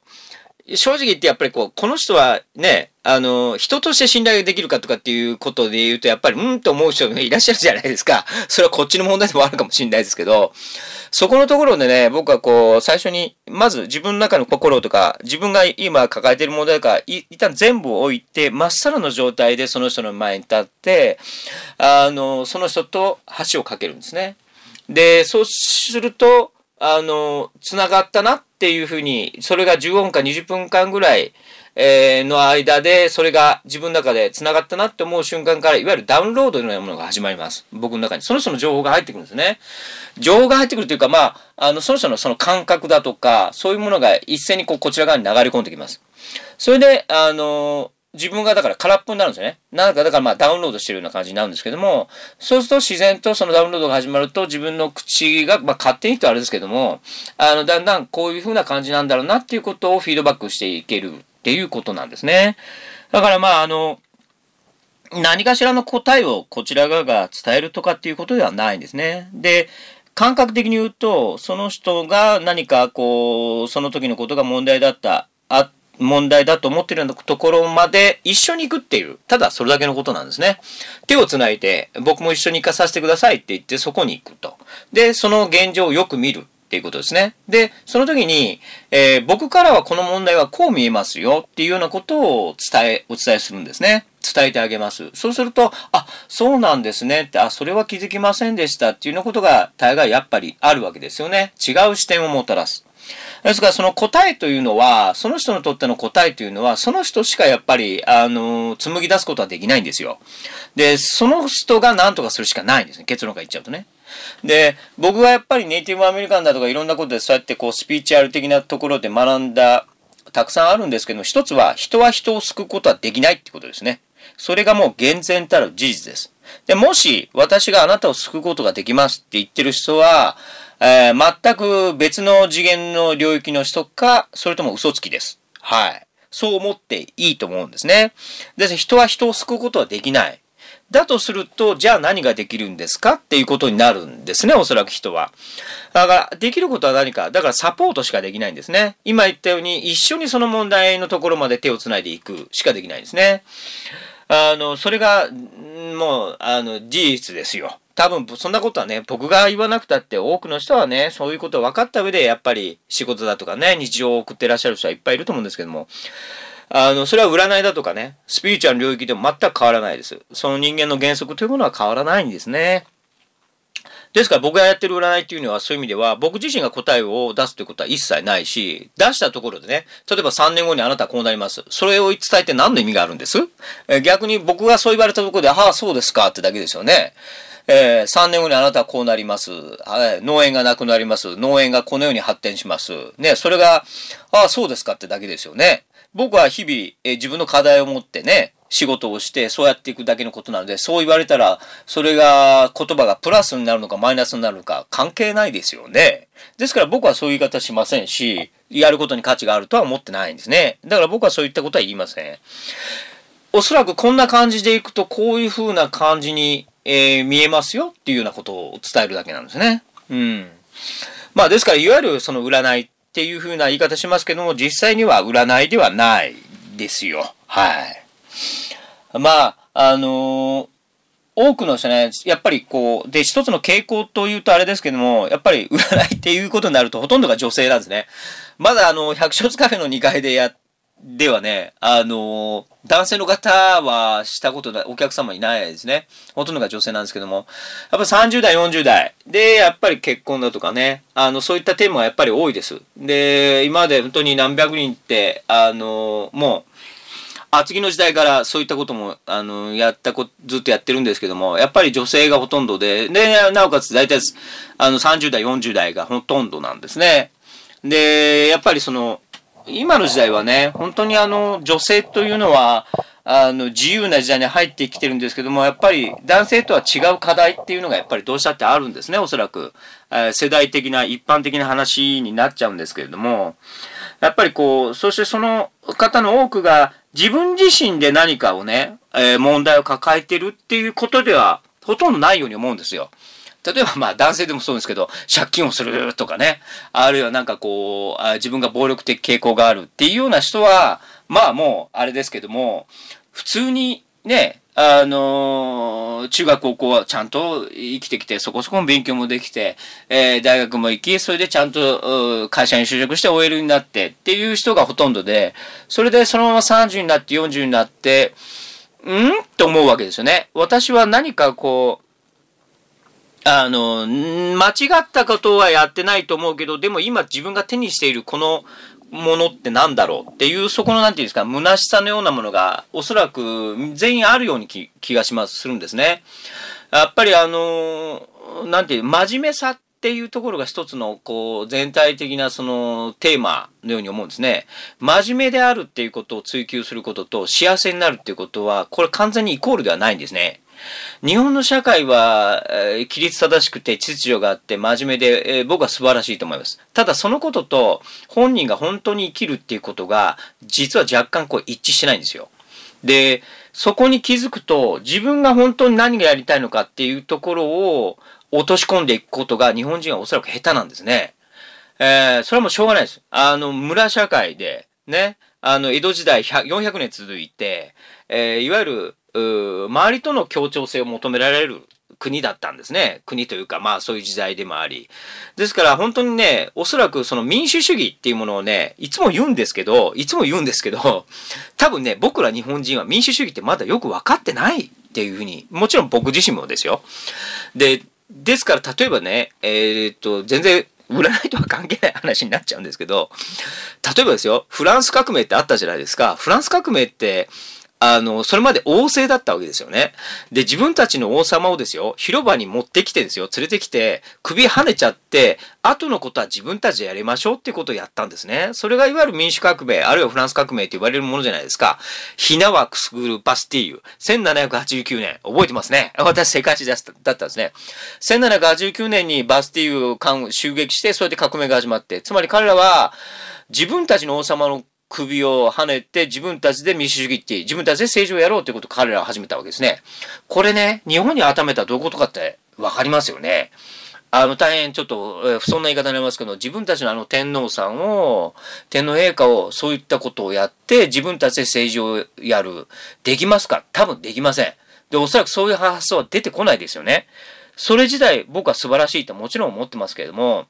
それぐらいね、おそらく日本人っていうのはこう何かをドラスティックに変える、劇的に変えるってことは多分ね、馴染まないんですよ。なので、えー、その人の生き方も含めてね、何かしらその根本的にこう全くこうこう違うものを価値観を取り入れてドラスティックに変えていくってことがやっぱり難しいように思います。でまあ僕はもう若い頃からある意味そのアウトサイダーだったんです。それでもおそらく僕のアウトサイダーなんてものは外国のなんかもっとこう本当のアウトサイダーとは随分違うと思うんですけども日本社会の中ではっていう意味でアウトサイダーだとは思うんですけどあのすごくそういうこう世間だとか、そういう一般的なものをやっぱり意識して生きてる人やっぱり多いですから、日本人はね。特に女性の方は、あの、既存の価値観と、こう、新しい価値観と、今はもう本当に混じり合ってる時代なので、そこでやっぱり特に真面目な人はね、その一歩を踏み出すことは難しい。えー、特にね、そこで家族であったり、両親であったり、恋人との関係性とかで、本当の自分をそこの中で出していくっていうのはね、難しいように感じてる人は多いように思いますね。えー、そこでやっぱりこう、真面目な人というのは、プレッシャーがかかってないんですよ。中学とか高校、大学とか含めて、お前は一体何者なんだと。あるいは、えー、何かしらあった時に自分の命っていうものを深く掘り下げるっていう、なかなかないじゃないですか。日本の社会でそこに対してプレッシャーかかるってことは、おそらくそんなにないと思います。やっぱりそこでの掘り下げ方がどうしてもやっぱりこう、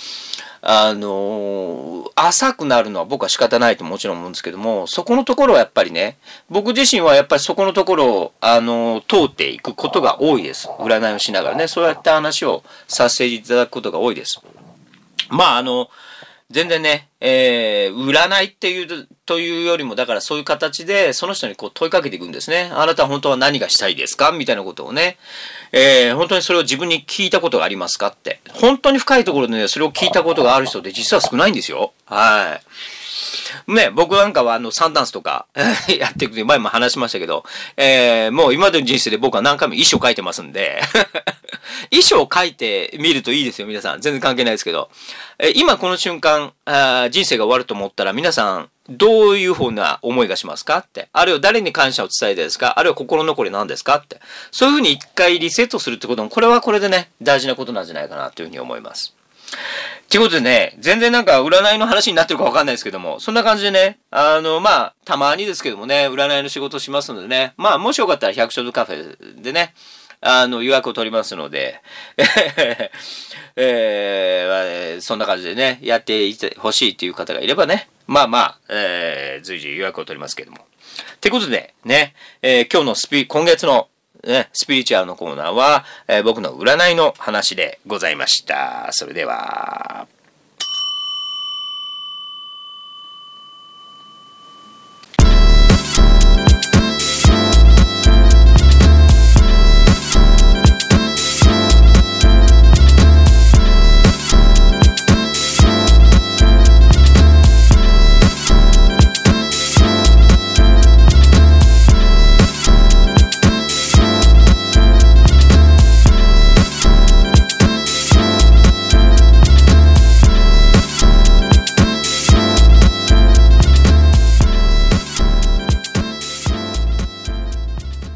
今月のテーマ、有機農業全般の話。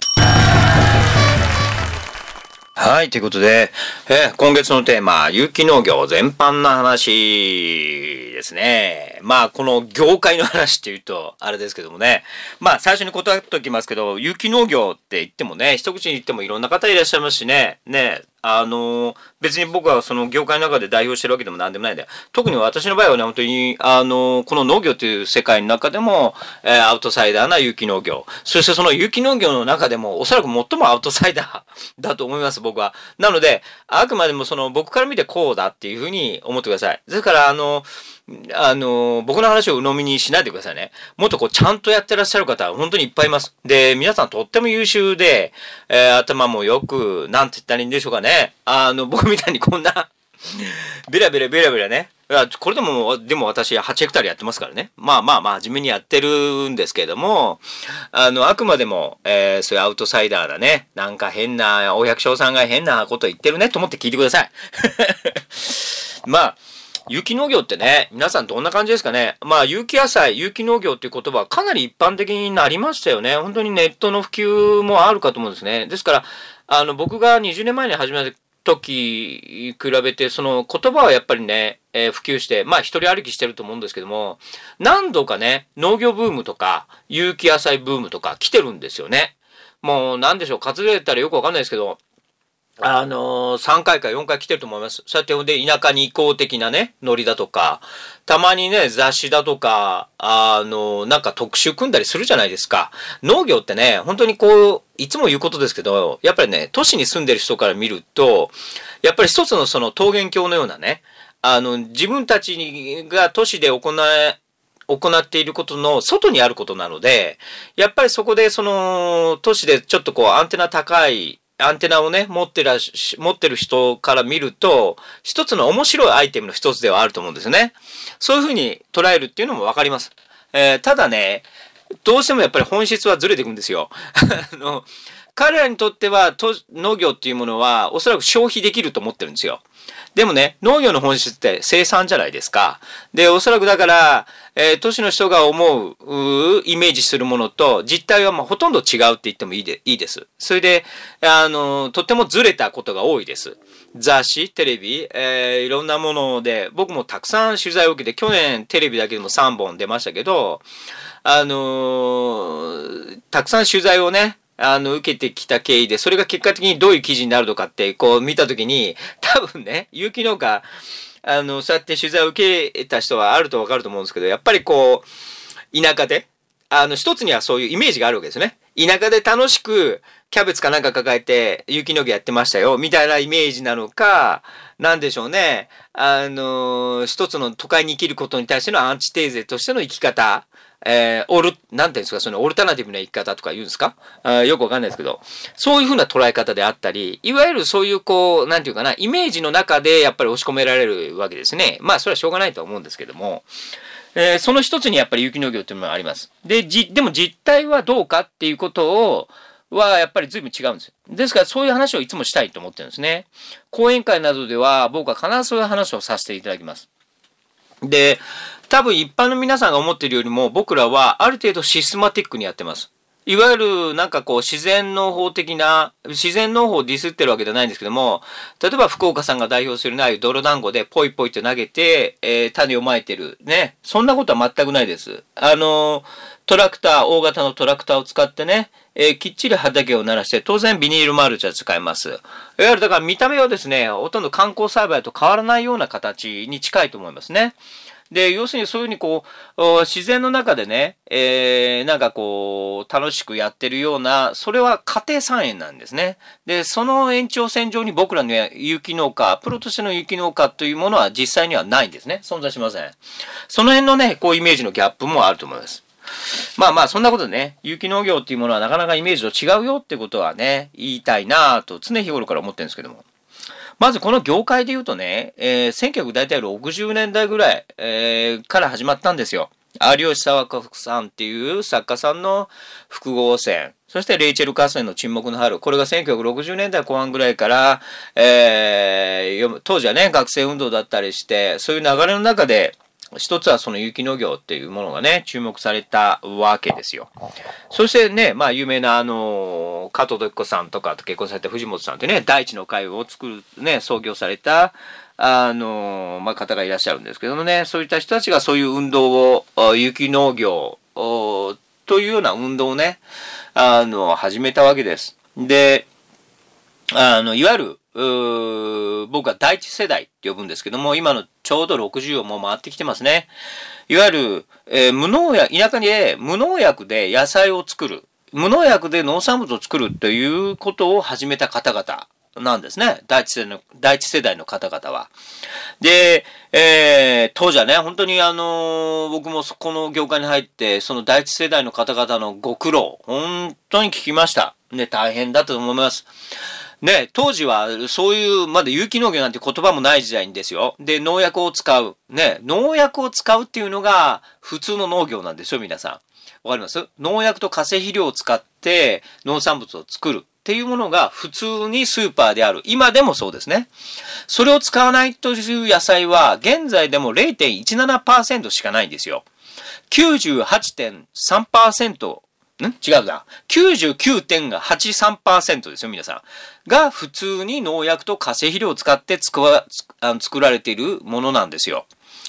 今でもそうなんですよ。ですから、あの、農業の世界っていうのは農薬を使う、除草剤を使う。ね。当たり前のことなんですよ。で、我々のような農家っていうのは、ですから本当に数にも入ってないんですね。で、そういうのが当たり前の時代、今でもそうなんですけども、で、言葉も浸透してない時代に無農薬で農産物を作ろうとした人たちが第一世代です。本当にね、この方々がいて、今僕らがいるんですね。で、やっぱり当然田舎では村八分になったり、えー、J、農協からね、JA からの融資が止められたり、まあいろんなね、えー、か、ことを僕は聞きました。あの、第一世代の方々からね。本当に人によってはね、あのー、なかなか一言ではそれをやっぱ苦難を語ることはできないですよ。えー、本当にね、なんて、そこには、もうい、いわゆるザッツ田舎ですよ。ザ、ザ田舎。うん、そこには本当にその悲劇的なことしかないです。で、もちろんね、僕自身も厚木から、えー、こうやって農家を始めてるんですけども、ありとあらゆる非難、差別は実際受けてますよ。で、まあ今でもないとは言いませんけれども、頭のおかしいやつだっていうふうには常に思われてるわけですね。で、そんなことは有機農業、有機農家になってる人たちはみんな普通のことなんですよ。えー、誹謗中傷差別、えー、オールオッケーでございますね。なんとも思ってませんよ。はい。それぐらいのことで何か、えー、へこたれるようだったら最初からやらなきゃいいっていうね。まあそんな風に思ってやってますから、あ僕はまあ、あの、乗り越えてるとは言いません。ね。今でももちろんへこむことはあります。だけども、それも含めたものですのでね、有機農業。えー、日本の田舎に 大変語弊があることを言います。ね。日本の田舎にまだ民主主義が来てません。ね。まあ、ほん、そういうことはないんです、実際はね。でも、そのように思っていてちょうどいいぐらいなんですね、新規収納というのは。ですから、あの、今ね、有機野菜とか無農薬で野菜を作るっていうことを観光の人たちね、もうもうご存知ですし、知ってます。ただやっぱり彼らにとってはね、全くそれをやるメリットがないと思ってますので、知ってるけど、やっぱり頭のおかしいやつがやってることだっていうのは一般的なものなんですね。ただやっぱり、ある程度、僕みたいに、まあ、ある程度ね、ヘクタール単位でこれだけやってると、まあ、どこに売ってるかもしれないし、わけわからんことやって草だらけにしてあれだけども、まあまあやっとるんじゃないかぐらいのところまでは、まあ来てるわけですね、時代的には。まあ、そういう意味で良かったとは思うんですけども、それも含めて全てね、第一世代の後押しがあったからなんですよ。そういう意味でよね、やっぱりその、第一世代に田舎に根ざして始めた今の方々に対してね、やっぱりレスペクトするのは当然ですよね。ですから、あの、それがない人は僕は嫌いですね。はい。で、僕自身はやっぱり、えー、常にその思いは持ってます。そうは思えないかもしれないけど。で、ちょうどその第一世代の方々が無農薬で野菜を作るってできるんだっていうことを証明されたんです。で、私たちのところにバトンがタッチされて、我々、我々っていうと別に私が代表してるわけではないんですけども、いわゆる40代、50代の、いわゆる第2世代、あるいは第その下の世代、第3世代の人たちが、特に第2世代、我々が、僕自身が意識してやったことは何ですかっていうと、これを、えー、ビジネスにするってことですね。そうする、そう言うと大げさですけども、これで飯を食うっていうことなんですよ。で、散々ね、僕も研修時代から言われたことは、有機農業じゃとにかく飯は食えないんだと。一生這いつくばって手取り10万、20万の世界で終わるんだっていうことを言われ続けたわけですけども、いやいや、そうじゃないんじゃないか、みたいなことをね、僕は常に模索して、それでまあなんとかね、第二世代っていうのは、ですからそういえばね、その現状を打破してきたんだと思うんですね。でも、僕の周り、えー、周辺、えー、僕も気づいたら50になってね、年寄りに入っちゃいましたけど、40代、30代の若手の中にはね、もうそんなレベルははるかに脱却して、すでに株式会社化を起こして、いわゆる6次産業化、何かわかりませんけども、きっちりね、もう僕が、うちの農園は あの、そんな大したことないですけども、えー、僕のそういう周りのね、優秀な第二世代の有機農家の中からは、もう、あの、きっちりあの、採算が取れていて、いわゆるビジネスっていうところにちゃんと言ってます。で、もう、有機農業は、えー、ビジネスとして成立するっていうことがほぼ証明されつつあるんじゃないかなっていうふうに思います。で、これは本当にね、良かったなと思うんですよ。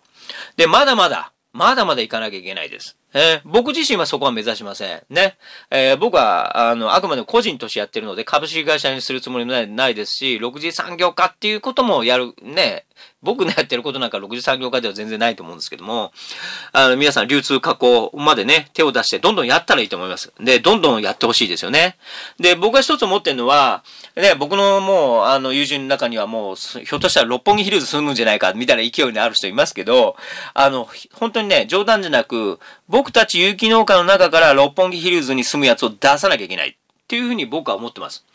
なぜならば、ね、あの、観光農家も含めね、いわゆる消費者の方も含め、やっぱり有機農業で飯が食えるんだってことを、やっぱり示していくには、それは一つの旗頭が必要なんですね。で、えー、一方では、あのー、思想的な感じでやっていくのも大事かと思うんですね。でも一方ではちゃんとね、産業として成立するっていうところを見せない限りは発展はないです。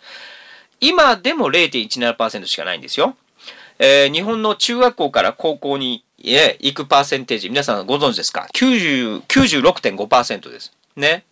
えー、中学から高校に行くというのが常識ということであるならば、ね、有機野菜というのは未だに非常識なんですよ。非常識なものなんですね。僕たちが命を懸けてやってることは。これはやっぱり少しでも変えていかなくてはいけません。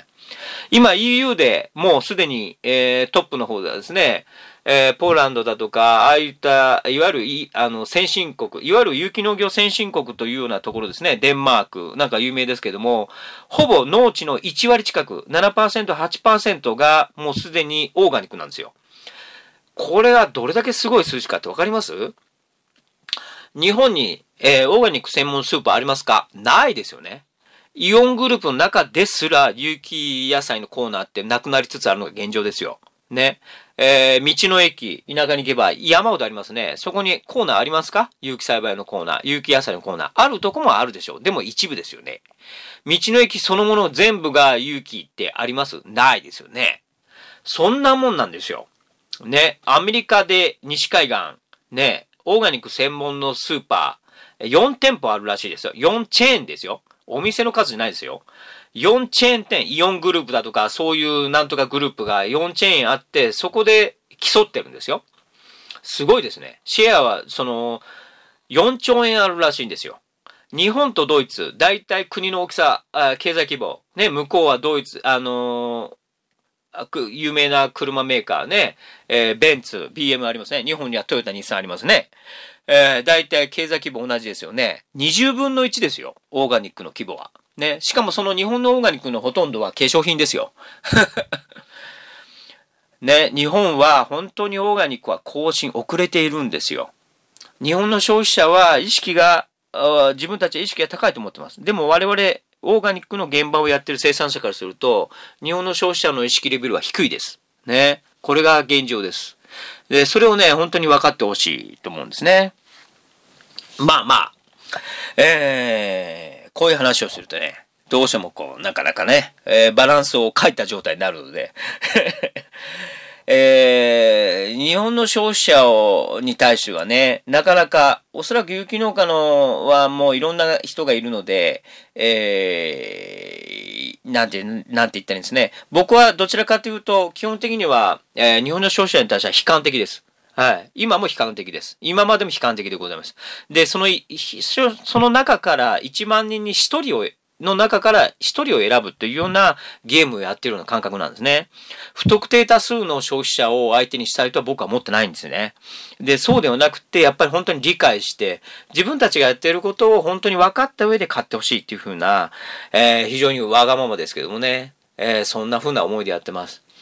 ですからまあ、一般的ではないんですよ。もっと、やっぱり、消費者に合わせなくてはいけないんだろうなって、やっぱり思うんだけど、やっぱりね、畑をやってるとね、えー、この、その現実を見ると、とてもそんな気にはなれないですね。そんな風に思います。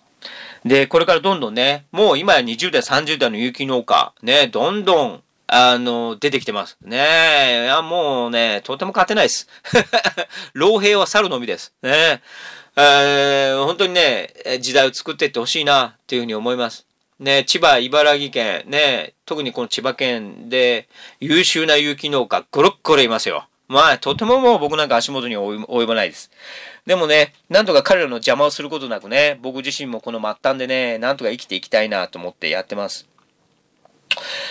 おそらく第二世代は僕らの役目はほぼもう今終わりつつあります。えー、ビジネスとして成立するんではなかろうか。おそらくもうそれは証明されつつあるんじゃないかなと思うんですね。で、えー、で、次何するかですね。やっぱり第3世代、第4世代の人たちは、その次のテーマをおそらくもう掲げて始めている方はいらっしゃると思うんですね。頑張ってほしいです。それが何か僕にはよくわからないですけど。僕自身はですね、あのまあ、なんとかスタッフも、専属スタッフを入れたり、まあ、まだね、あの、畑も広げますし、専属スタッフももうちょっとね、えー、入れて安定していきたいと思ってます。僕ももう50を超えて、あと10年したら還暦ですね。60を超えて今の仕事は同じようにはもうできません。なので、この10年でね、バトンタッチしていければなというふうに、もうその段階にうちは入ってるんですね。そうなると、僕自身はじゃあ、これが何するかっていうと、この農業、畑以外の部分ですね。畑は永遠にやりますけれども、畑以外の部分、このラジオ配信だとかね。えー、そういったようなところでね、なんか生きていけたらいいな、みたいなことをイメージしてるんですけどもね。まあ、飲食展開もね、どんどんやっていきたいと思います。その他ね、いろんなやってみたいことはあるんですけど、まあまあ、まだ秘密なんですけどもね。えー、そんな感じで有機農業という枠をね、どんどん取り去っていきたい。そんな風に僕自身は思ってますね。まあ、あの、栽培っていうものにね、畑というもの、お本当にね、有機野菜を作る。これはね、簡単ではないです。で、日々もう日進月歩。あの、栽培に関してはね、どんどんどんどん進化していってます。新しい道具が出たり、新しいやり方が出たり、栽培法であったりね。それは本当にね、僕ももう1年経つと、本当にね、必死に勉強してます。あ、これが新しいやり方なんだってね。あもちろん自分自身で自分のやり方ももちろんオリジナルを僕もいくつか持ってます。で、そのやり方でやると、あ、こうやったらできるなって。そういう感触で、僕が研修した20年前と今僕やってることは規模もやり方も全く違います。本当にほとんどもう違うものになってるんですね。まあそんな感じでね、どんどん、えー、有機農業は技術的にもこれからどんどん進歩していきます。で、おそらく農業っていうものはね、もちろん大規模化って国は進めますけど、僕はうまくいくとは思いませんし、ほとんどの人はうまくいくとは思ってないと思うんですけども、あの、農業、一方ではね、農業の世界は、あの、ほとんどやめてきますけども、一部、多分、あの、法人の本当に強い法人は残ると思います。ただ全体的にはね、おそらく日本農業全体を支えるまでに至らないんじゃないかなというふうに思います。ただそれがいいのか悪いのか、それはあ消費者の選択ですね。もうあの、いつも言うことですけども、おそらく国だとか政策というものに期待している人はおそらくいないと思うんですね。僕自身もこの業界に入ってそのことを考えたこと一度もないんですけど、40年前からこの国は政策として農業、第一次産業というものをもうすでに切っているんですよ。ですから今更どうのこうのって言ったってね、えー、工作放棄地はこれからもどんどん増えていきますし、えー、今まで一貫してそうだったし、これからもそうなんですよ。で、それは変わらないですね。まあまあ、しょうがないんですよ。それはそういうものですから。で、今更、どうのこうのしたってもうその流れは変えられませんから。ただ、そのことと、我々自身が生き残ることは全く関係ないので、そんなことでね、雪農業の将来は明るいか僕は明るいと思ってます。で、もう、どんどんどんどん鉄ガスですから、やりたいことはいくらでもありますよ。ただ、個人としてはね。ただ、有機農家を残すってことをね、消費者に対してはやっぱり本当に心からお願いしたい。ですから、いつも言ってるんですよ。直接買え。ね。えー、ラップがありますね。いいから黙って野菜買え。まあ、あのー、半分ご気分を害される方多いかと思うんですけども、それが有機農家の本音でございます。ね、えー、全体として手は言いません。僕自身の願いでもあるんですね。えー、ですから本当に、えー、直接買ってください。僕からと言いません。ね。え、皆さんの周りに必ず有機農家います。ね。その人たちから買ってください。直接買うことです。業者から買ってもいいですけど、えー、業者が儲かるんであって有機農家大して儲かりません。ね。えー、直接買う。ね。これがポイントでございます。それをね、本当に消費者の人にお願いしたい。で、消費者と我々のような個人の生産農家、ね、法人でもいいんですけど、が結託して変えていく。実のところもこれしか答えはないんですよ。なので、あの、一緒にやっていきましょうということです。ねえ、えー、どうですか？非常にうざいでしょ？えー、まあそんなことでね。えー、まあまあ、この辺はね、語り始めると、えー、何時間でも、あ2日3日、えー、もうお願いだから返してくれっていうほど、あなたの足にすがりついて、こちらひれ伏して号泣するほど喋ってやりますよ。ええー、喋ってやるぜ、ベイビー。みたいなね。えー、そんなことで、えー、まあまあ、ね、これだけ話してもほら、もう20分くらい経っちゃうんですよ。最後のね、やっぱ有機農業のコーナーはやっぱ熱くなってしまって。ね、まあ、まとま、毎回まとまりがないわけですけどもね。そんなような思いでね、えー、僕はやってます。で、えー、皆さんね、どうぞね、有機農業支えてください。本当に心からお願いします。最終的にそれが日本の消費者の利益にも必ずプラスになります。ね。そこのところは熱く言いたいんですよ。だから、俺たちのために、俺たちがベンツやフェラーリに乗るために野菜を買ってほしいんではないんですよ。えー、所詮は、そんなことにはならないんです。有機農業っていうのは。そんなに儲かるものではないんです。最終的に我々のような農家が生き残るということがおそらく日本の消費者にとっては必ず利益になります。そこのところをね、本当に、えー、考えてほしい。そんな風に思っています。ということで、えー、今月のね、えー、テーマは有機農業というもの。ね、うまくまたね、話せてるかどうかわかんないですけども。えー、そんなような話でございました。それでは。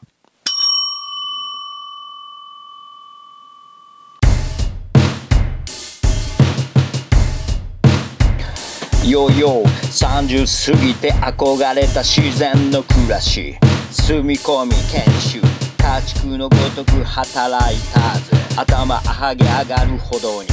だが時は経ち。今じゃ8ヘクタール完全無農薬有機栽培マルチ剥がしは関東有機農家トップランカーだ。Yo よよよ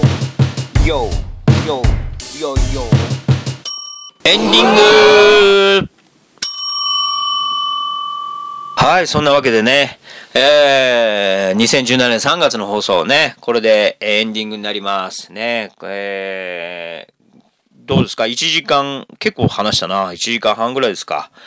ね、また、あ今日もね、今日午前中でこれでこう、畑の隅のハウスの横っちょにこう、箱番止めて、その中でね、えー、マイクを握りしめてね、えー、たった一人その車の中で空中に向かってね、話してるんですけどもね、えー、決して人に見られてはいけないってね、だからそういう場所を選んでね 話してるんですけども、ね、楽しんでいただけましたでしょうかね。まあでもやっぱりあれですね、月に1回やるってなかなかね、あの、その時間も含めて、来月は4月は本当に、本当にまさに農飯期に入ってきますんでね、この時間取れるかどうかちょっとわかんないですけどもね、まあ雨が降った時とかね、なんかそういうところを見計らって、これ、あのー、録音していきたいなと思ってるんですけども、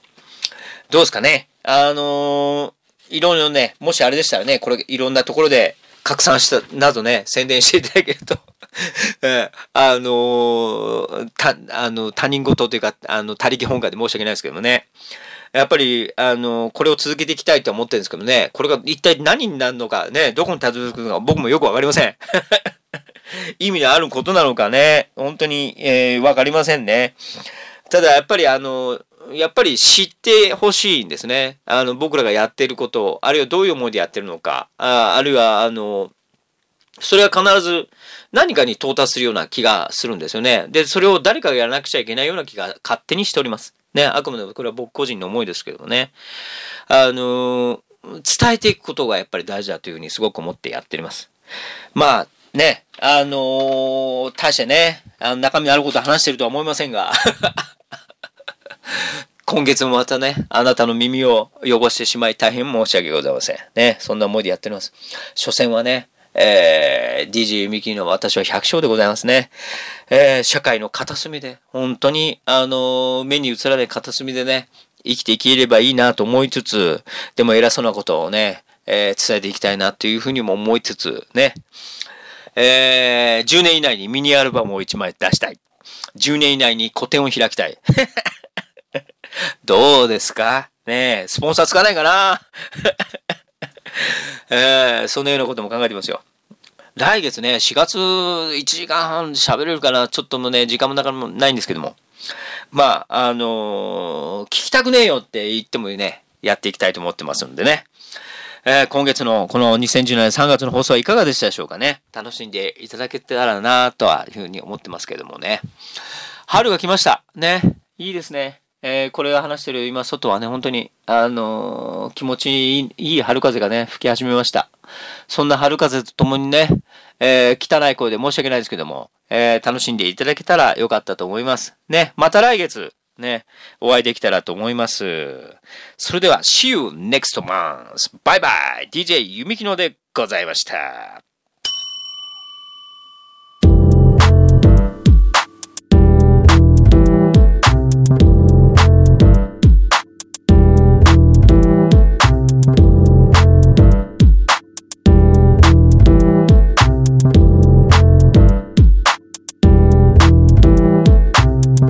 黙って野菜食えいいから黙って野菜買えいいから黙って野菜食えいいから黙って野菜買えいいから黙って野菜食えいいから黙って野菜買えいいから黙って野菜食えいいから黙って野菜買えいいから黙って野菜食えいいから黙って野菜買えいいから黙って野菜食えいいから黙って野菜買えいいから黙って野菜食えいいから黙って野菜買えい。いから黙って野菜食え。いいから黙って野菜買えい。いから黙って野菜食え。いいから黙って野菜買えい。いから黙って野菜食え。いいから黙って野菜買えい。いから黙って野菜食え。いいから黙って野菜買えい。いから黙って野菜食え。いいから黙って野菜買え